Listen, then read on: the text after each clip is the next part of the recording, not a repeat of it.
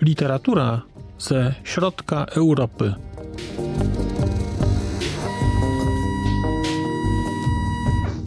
Podcast około książkowy. Dzień dobry, Marcin Piotrowski, podcast okołokulturowy Znak Litera Człowiek. Witam Państwa w kolejnym odcinku e, zapowiadającym to, co pojawi się na kanale, co pojawi się w podcaście w maju. Maj pachniała Saska, nie, nie pachniała, dopiero zapachnie. Zapachnie Saska Kępa, no ale Saska Kępa będzie pachnieć, a my będziemy czytać książki i o nich rozmawiać, mam nadzieję. Więc maj będzie troszkę inny niż był kwiecień, dlatego że kwiecień był, e, był czesko-słowacki, właściwie czeski bardziej, na Słowację przyjdzie czas później. E, więc, cze, więc kwiecień był czeski, a maj będzie, maj będzie trochę włoski, trochę niemiecki. Ale zaczniemy od Włoch. 3 maja dwie dosyć głośne książki Antonio Scuratiego, Syn Stulecia i Mąż Opatrznościowy. I to będzie takie dla mnie trochę otwarcie wątków, e, które dla mnie są bardzo interesujące, czyli wątków faszystowskich, wątków hitlerowskich. E, w tym miesiącu głównie w literaturze a, e, pięknej, a nie w literaturze faktu. Więc 3 maja Antonio Scurati, a 5 maja konformista Alberto, Alberto Moravi Konformista, którego znam z ekranu, bo znam film, znaczy znam, kiedyś widziałem, który, i to jest film, który zrobił na mnie kolosalne wrażenie i, i scenariuszowo, i tym, jak był zrealizowany na, na, na, na poziomie zdjęć. Mm, I chciałem do tego, chciałem wreszcie konformistę przeczytać, bo odkładałem tę książkę przez lata, czytanie jej.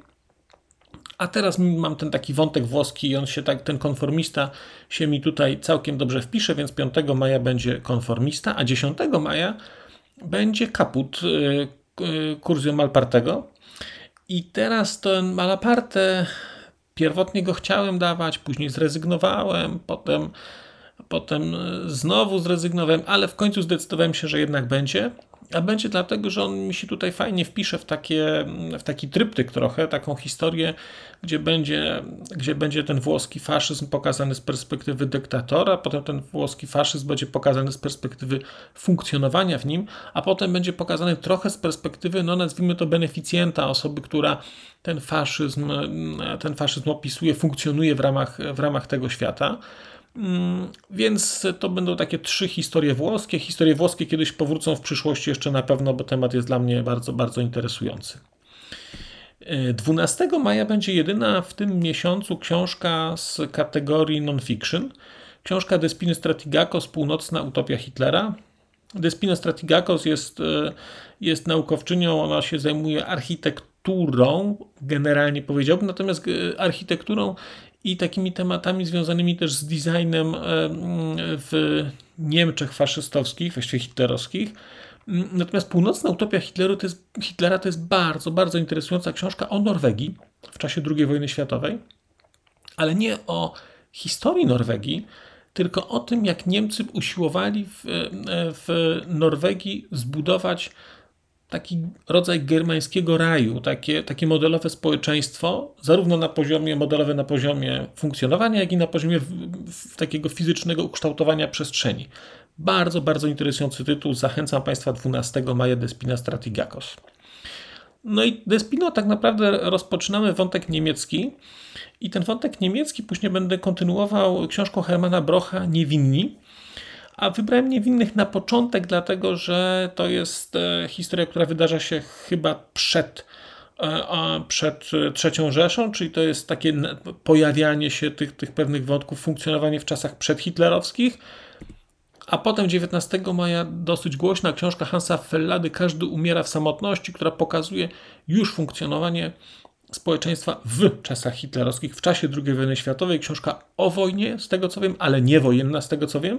Książka, którą czytam tutaj, e, którą dostałem z rekomendacji od, e, od jednego z, ze słuchaczy, od jednego z widzów, czyli od pana Sfinksa. Bardzo, bardzo dziękuję. Więc teraz ten Fellada się pojawia. I mm, kolejną rzeczą z wątków niemieckich będą duchy z miasteczka Demin, Wereny Kessler. I to jest z kolei historia, która dzieje się już po wojnie, czyli mamy niewinnych przed, potem mamy wojnę i potem mamy miasteczko Demin. Historia, która się dzieje po, tuż po wojnie, ale która jest opisywana przez bardzo młodą, e, młodą pisarkę, bo Verena Kessler jest, jest e, e, młodą prozaiczką i nie wiem, czy to jest, wydaje mi się, że nawet chyba jej debiut. Natomiast mamy tutaj takie trzy, też dla mnie to dosyć interesujące, trzy takie książki opisujące trochę perspektywę historyczną, ale, ale z punktu widzenia literatury pięknej. I potem będą jeszcze dwie książki, które będą już trochę inne. I będzie tak. Hermann Hesse, czyli jego Gra Szklanych Paciorków, książka, która zrobiła na mnie kolosalne wrażenie kiedyś. Ja ją czytałem jakieś, jak wyliczyłem, 15 lat temu ostatnio i zrobiła na mnie ogromne wrażenie. I teraz chciałbym na tę grę szklanych paciorków spojrzeć z perspektywy bycia trochę starszym o 15 lat i z perspektywy jednak takiego, ta, takiej historii, która wydarzyła się w Niemczech i tego, jak jest pokazane tam pe, pe, pewne rozwój pewnej społeczności i, i jej no, rozwój, nazwijmy to pewnej społeczności. Więc gra szklanych paciorków Herman, Hermana Hessego 26 maj.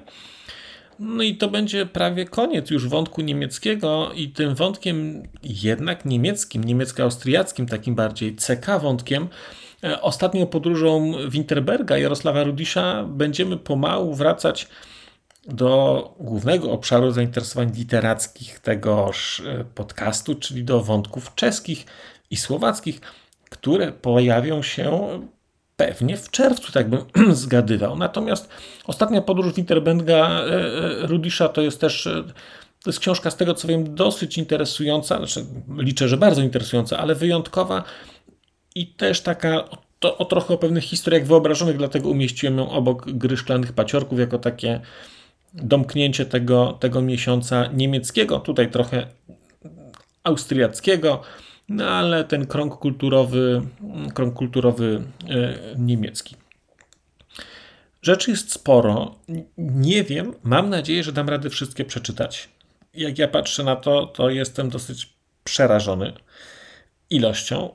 Nie wiem, ale będę walczył.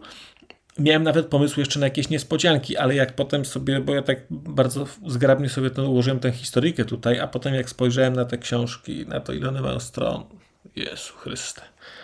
No nic, ale y, nikt nie mówi, że będzie łatwo. E, trzeba cisnąć, e, e, więc będziemy cisnąć, będziemy cisnąć na wynik, jak to się mówi.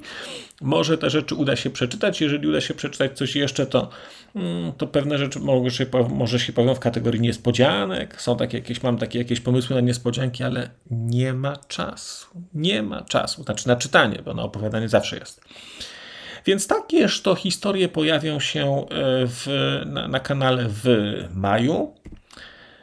Ja bardzo Państwu, Państwu dziękuję. Jeżeli cokolwiek z tego, co tutaj widzicie, uznacie za interesujące y, i jakoś chcielibyście pamiętać o tym, to można tutaj jakoś tam zasubskrybować kanał i wtedy się tam pojawi coś tam, że jest. No, wiadomo jak jest. Bardzo, bardzo Państwu dziękuję mm, i co? Do zobaczenia, do usłyszenia wkrótce. A już zupełnie na koniec powiem, że skoro wysłuchaliście Państwo tego odcinka, to w jego opisie znajdziecie link do serwisu YouTube. W wersji YouTube'owej e, jest miejsce na skomentowanie go. To jest takie miejsce, gdzie można komentować ten odcinek, rozmawiać, zadawać pytania, wymieniać się spostrzeżeniami, do czego Państwa bardzo zachęcam, gdyż udało się już na tym YouTubie zgromadzić trochę bardzo ciekawych osób, bardzo ciekawych komentarzy i trochę stworzyć taką społeczność ludzi rozmawiających o książkach. Też na koniec, zupełnie na koniec, e, poproszę Państwa o wystawienie oceny mi w ramach e, tych platform podcastowych, na których Państwo tego odcinka wysłuchaliście. I nieważne jaka ta ocena będzie, istotne dla mnie po prostu, że będzie. Tymczasem się żegnam już naprawdę i do usłyszenia za czas jakiś.